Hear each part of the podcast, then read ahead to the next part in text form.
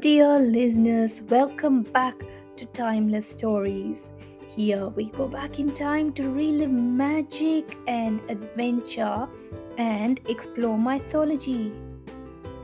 We are exploring mythology from the Philippines. Do you remember where the Philippines is?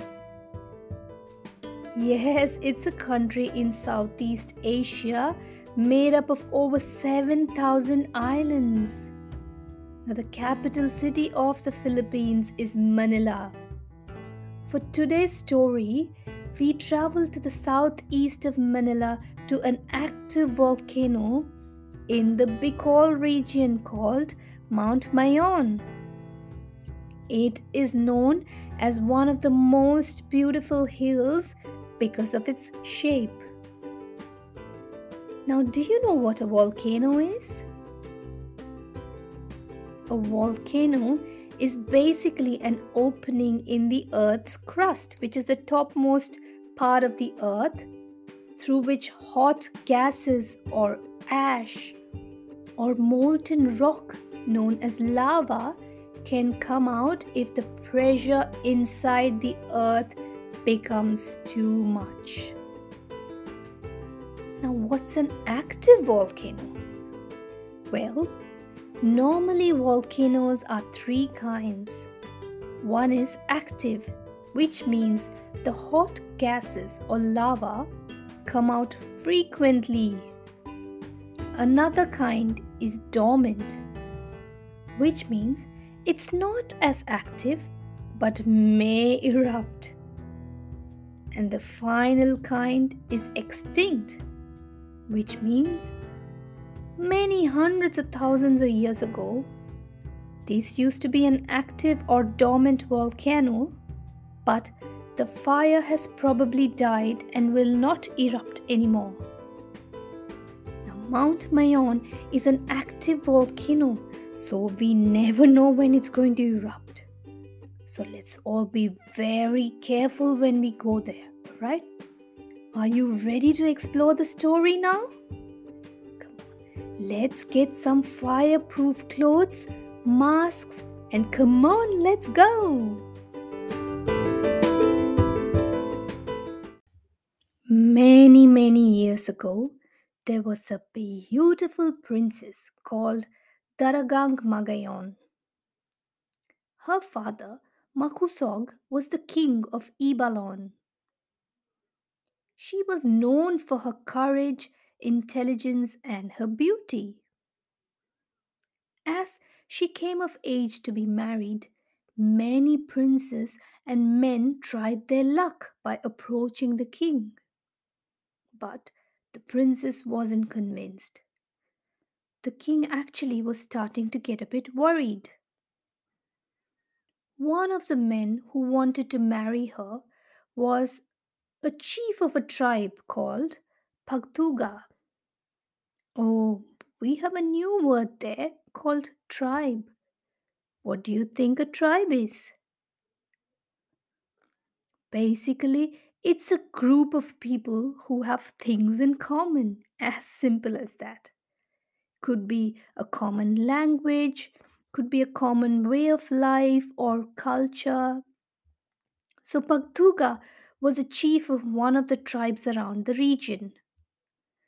Pagtuga gave many gifts to the princess and her father in order to convince them. Anyway, the king asked his daughter, Magayon, Pagtuga seems very serious about you. What do you think of him? The princess wasn't very impressed with Pagtuga, she told her father. Father, he is rich, but I don't find him to be kind. I need someone I can trust and lead a happy life with. The king said, Okay, I won't force you. You must choose your husband yourself. One day, Magayon was touring the kingdom and came across a river. As she bent down to touch the water, she slipped on the rocks and fell into the river. She didn't know how to swim. Oh no, what's gonna happen now? Luckily for her, a chief of another tribe, his name was Panganoron, was passing by and was a strong swimmer. He jumped into the river immediately and saved her. Now, Panganoron was also known by another name, Ulup. Ulup made sure she was okay and she returned to her father. They soon became good friends and then decided to marry. King Makusog was happy. He organized for the wedding, which made everyone happy. But guess what? Not everyone was happy. Remember Pagtuga? Yeah, Pagtuga wasn't very happy. He had heard of the wedding being organized and got extremely angry. How dare King Makusog ignore me? I will see how the wedding happens. Do you know what he did? He gathered an army and caught the king and imprisoned him. So basically, he kidnapped him. When Ulup had heard of this, he gathered his own army and went to war with Pagtuga and defeated him and released the king. But sadly, when he almost reached back, one of Pagtuga's followers shot an arrow that struck him. Princess Magayon rushed to him and he breathed his last in her lap. Princess was heartbroken. She cried and cried and gave up her life too. The king was extremely sad. He ordered for a grand funeral for the couple. Both of them were buried together Many years later, the Ibalon people noticed that the grave was rising. It became a mound at first, a hill later, and then a mountain. The king named it Mount Mayon after his daughter, the princess.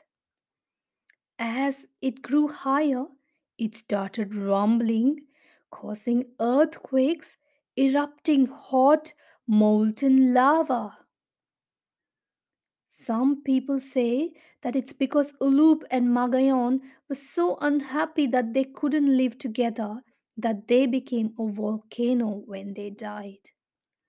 And people believe that Magayon is the volcano, while Ulup is the cloud that forms over the mountain.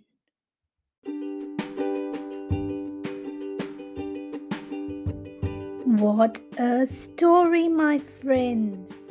Who knew that an active volcano had a story behind it, right? Now, although it's an active volcano, Mount Mayon is known for its beautiful symmetrical shape. It looks like a cone with a crater on top. Now, it is a very sacred location the supreme god of Bikalo people, god Gugurang, is meant to live in this mountain. 20 kilometers from Mount Mayon is another volcanic mountain called Mount Malinao. It is said that another god lives there but is very jealous of god Gugurang. Let us visit Mount Malinao next week to listen to a brand new adventure. I'm Divya, and you're listening to Timeless Stories. Thank you for listening.